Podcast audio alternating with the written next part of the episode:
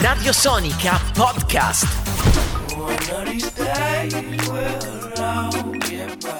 Le 11.44, questa è Radio Sonica, con voi Giordano Giusti fino alle 13 parliamo di startup, parliamo di come giovani aziende hanno risposto o meno chiaramente alla crisi dell'emergenza coronavirus e lo facciamo insieme a Massimo Ciaglia, esperto di startup, CEO di Gronexia e autore del bestseller The Startup Canvas. Ciao Massimo, ben arrivato, buon weekend.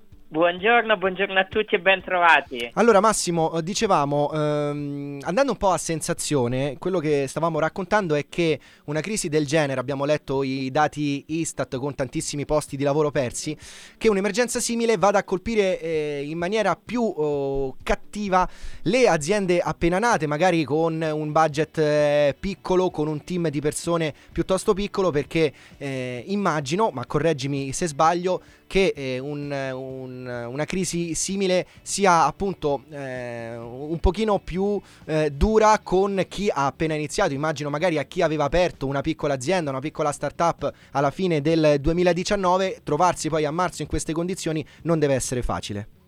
Assolutamente, assolutamente vero.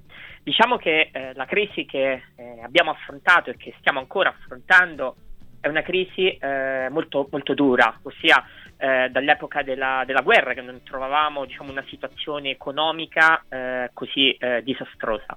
Ovviamente eh, le misure che si stanno prendendo sono ampie, mm. a partire da, dal governo no? che sta cercando di aiutare le start-up, soprattutto col decreto uh, rilancio che è appena arrivato, ha stanziato un miliardo di euro proprio per le start-up e per le giovani imprese e, e anche proprio per, cioè, ad esempio, incentivare gli investitori ad entrare ancora di più nel, nel capitale delle start-up, pensate ha portato la detrazione sugli investimenti dal 30% al 50% e ha allocato quasi 500 milioni tra fondo di garanzia, fondo di sostegno al venture capital e Invitalia Smart Start. Quindi diciamo che eh, si sta cercando proprio di rialimentare la liquidità che è venuta a mancare in questi tre mesi di Covid.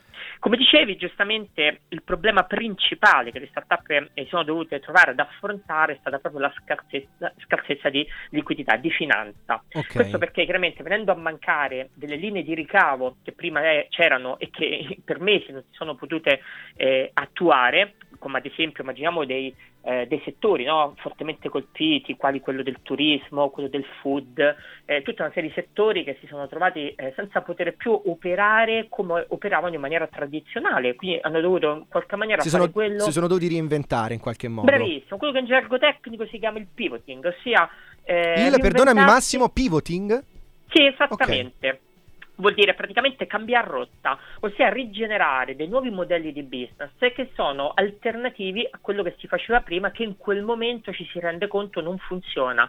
Quindi immaginiamo so, le palestre no, che hanno dovuto chiudere. Sì. Che cosa si sono reinventate? Hanno messo in mano ai loro personal trainer dei videocorsi con i quali continuare a gestire la propria community di fedelissimi no, che andavano nelle sale fino al giorno prima certo. per mantenerli caldi e vicini ai propri trainer. Che cosa ha creato questo? Ha creato una lead generation, quindi un aumento di, di clientela che, che, arriverà post-Covid. Perché? Perché le palestre intelligenti che hanno attuato queste strategie hanno continuato a mantenere la propria community e ad attrarre clienti da palestre che non avevano trainer online. Quindi alla fine le palestre intelligenti si trovano ad avere la propria clientela ancora viva più i nuovi le palestre che non hanno fatto nulla e passivamente hanno reagito, non hanno reagito quindi proprio al Covid, si ritroveranno a perdere pure quei clienti che prima avevano. Massimo, quindi, ti, questo... po- ti, posso fare una domanda? Eh, certo. In base alla tua esperienza decennale su, sul tema, eh, dovessi fare una, una, stima, quante secondo te aziende eh, hanno risposto, diciamo così, positivamente a questa crisi Covid? Ossia, quante sono state in grado di rigenerarsi? Insomma, abbiamo imparato con te questo termine, pivoting. Secondo te... Esatto come percentuale quante aziende in Italia sono riuscite insomma, a mettersi lì a tavolino e a dire bene abbiamo questo problema, proviamo a rivoluzionare il nostro credo e la nostra idea di impresa? allora guarda, in realtà esistono anche delle stime, peraltro c'è un'analisi che sta facendo Infocamera in questi giorni, si chiama Progetto Excelsior, proprio dedicato a capire chi si è riuscito a rigenerare e riesce a sopravvivere al Covid, quindi saranno dati che verranno pubblicati da Infocamere nei prossimi mesi. Allora, diciamo che ehm, le startup hanno una grandissima capacità che è quella della flessibilità nel fare questi cambi di rotta, Ok. cioè il famoso pivoting. E abbiamo notato che l'Italia, ovviamente tutti sappiamo, è un paese di eh, grandi inventori, no? Tutti noi abbiamo tanta creatività, quello che ci invidiano un po' tutte le, le- le altre countries e gli altri paesi. Bene, io vi posso dire che eh, la gran parte delle aziende italiane è riuscita a rigenerarsi, ma la cosa che ha sorpreso tutti, tutti noi imprenditori, ha sorpreso i media, è che anche le grandi imprese che hanno dei processi molto lenti dovuti alla burocrazia, ai processi produttivi, logistici, sono riuscite a rigenerarsi in tempi rapidissimi. Vi faccio esempi, Amaro Ramazzotti, Bulgari, hanno iniziato a produrre disinfettante per le mani, Sì, FCA, vero. Ferrari hanno iniziato a produrre ventilatori, cioè hanno riconvertito le linee di produzione. Voi pensate che un progetto di riconversione di linee di produzione mediamente impiega 12 mesi, queste grandi realtà l'hanno fatto in un mese, cose pazzesche. Quindi Massimo, si, quindi si può fare nel momento in cui c'è un'emergenza, c'è insomma da correre, anche in Italia si può correre nonostante, dicevamo come raccontavi, anche la, la burocrazia che spesso mette i bastoni tra le ruote, si può fare, c'è modo. Assolutamente sì. Bisogna applicare quello che è il concetto di The Lean Startup, un approccio che arriva da- dagli Stati Uniti. Derek è un grande mentor nato sulle startup, che ha scritto un libro bellissimo eh, che si chiama proprio The Lean Startup, che ha creato poi peraltro un metodo con le stesse metodologie da approcciare per le grandi corporate che si chiama The Startup Way, attraverso il quale fa capire che eh, questo approccio diciamo, ehm, di sperimentazione continua e di validazione continua basato proprio sul pivoting è fattibile e applicabile anche alle grandi imprese. E noi in Italia ci siamo riusciti bene, tant'è che eh, è vero che abbiamo perso molti posti di lavoro, si parla di circa 500.000 persone Sì, che hanno sì. perso il posto di lavoro in questi tre mesi, ma è anche vero che gran parte delle aziende stanno continuando a sopravvivere. Allora Massimo, tra pochissimo torniamo da te, ci sentiamo un, eh, un pezzo, ci sentiamo una breve canzone e poi approfondiamo un po' quello che fai tu quotidianamente perché insomma con la tua Gronexia ti occupi proprio di seguire le start-up soprattutto nella prima fase. Quindi resta con noi, intanto arriva da Supreme.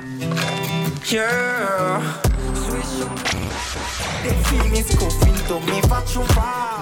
E. 7 minuti a mezzogiorno, siamo sempre in diretta su Radio Sonico. In collegamento telefonico con noi c'è Massimo Ciaglia, esperto di startup e CEO di Gronexia. Massimo, tornando su come le startup hanno risposto alla crisi Covid, tu con la tua azienda, appunto Gronexia, avete lanciato questo eh, nuovo progetto che eh, insomma è molto molto ambizioso perché avete creato la filiera delle startup. Mi vuoi raccontare meglio? Immagina che all'ascolto, anzi sicuramente all'ascolto mia nonna, che è nonna Anna, che saluto.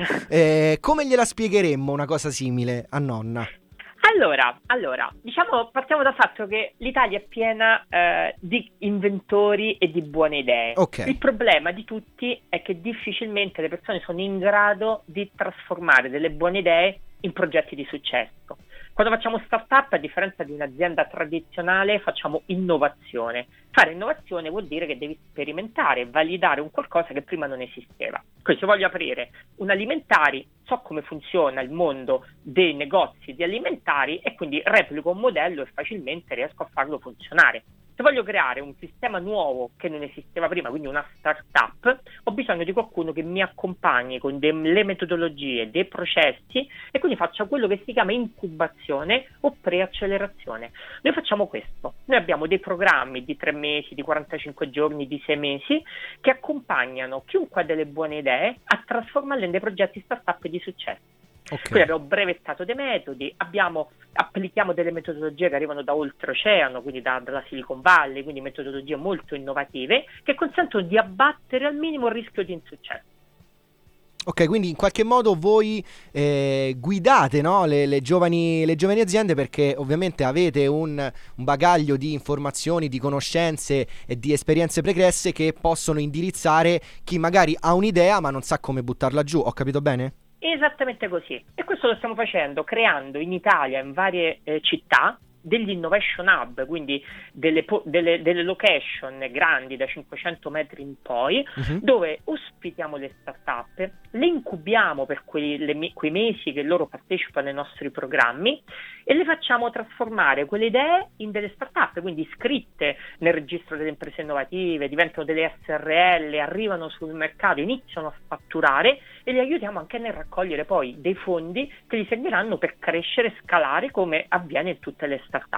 Questo è il nostro lavoro. E questo lo facciamo sia trasferendo know-how, quindi c'è un'academy in ognuno dei nostri hub, sia accelerandole tramite diciamo, i nostri mentor, che sono figure altamente specialistiche, esperte di startup. Quindi condivisione di conoscenze e una vera e propria guida per chi magari ha le prime armi e ha l'idea giusta ma non sa come metterla in pratica. Massimo, io ti ringrazio. Prima di salutarci, visto che siamo in chiusura, ti faccio una domanda e ti chiedo una risposta telegrafica. Qual è la sfida del prossimo anno, di, questo, di questa fine 2020 inizio 2021 delle startup italiane?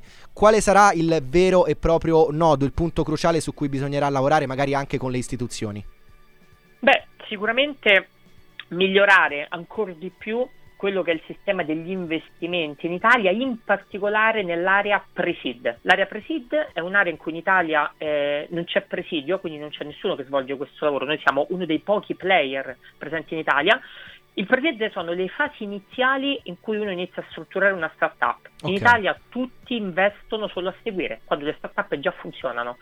Ma e dici, in questo comunque... caso è, è, troppo facile, no? Arrivare con, Però, con, i soldi nel momento in cui una cosa già esatto. funziona. Se ho un'idea e voglio trovare qualcuno che crede in me, difficilmente riesco a trovare dei soldi. Viceversa, nel momento in cui l'ho lanciata, è più facile trovarli. Ecco, L'ideale è riuscire ad avvicinarci a quello che è il modello degli altri paesi europei e eh, statunitensi, il modello statunitense attraverso il quale se uno ha una buona idea ed è una persona apparentemente in gamba, deve trovare qualcuno disposto a finanziargli quell'idea e essere compartecipe del suo rischio di impresa. Grazie mille a Massimo Ciaglia, esperto di startup e CEO di Gronexia. Grazie davvero, in bocca al lupo e a risentirci presto. Un abbraccio a tutti, buona grazie, giornata. Grazie mille Massimo, alla prossima. Radio Sonica Podcast.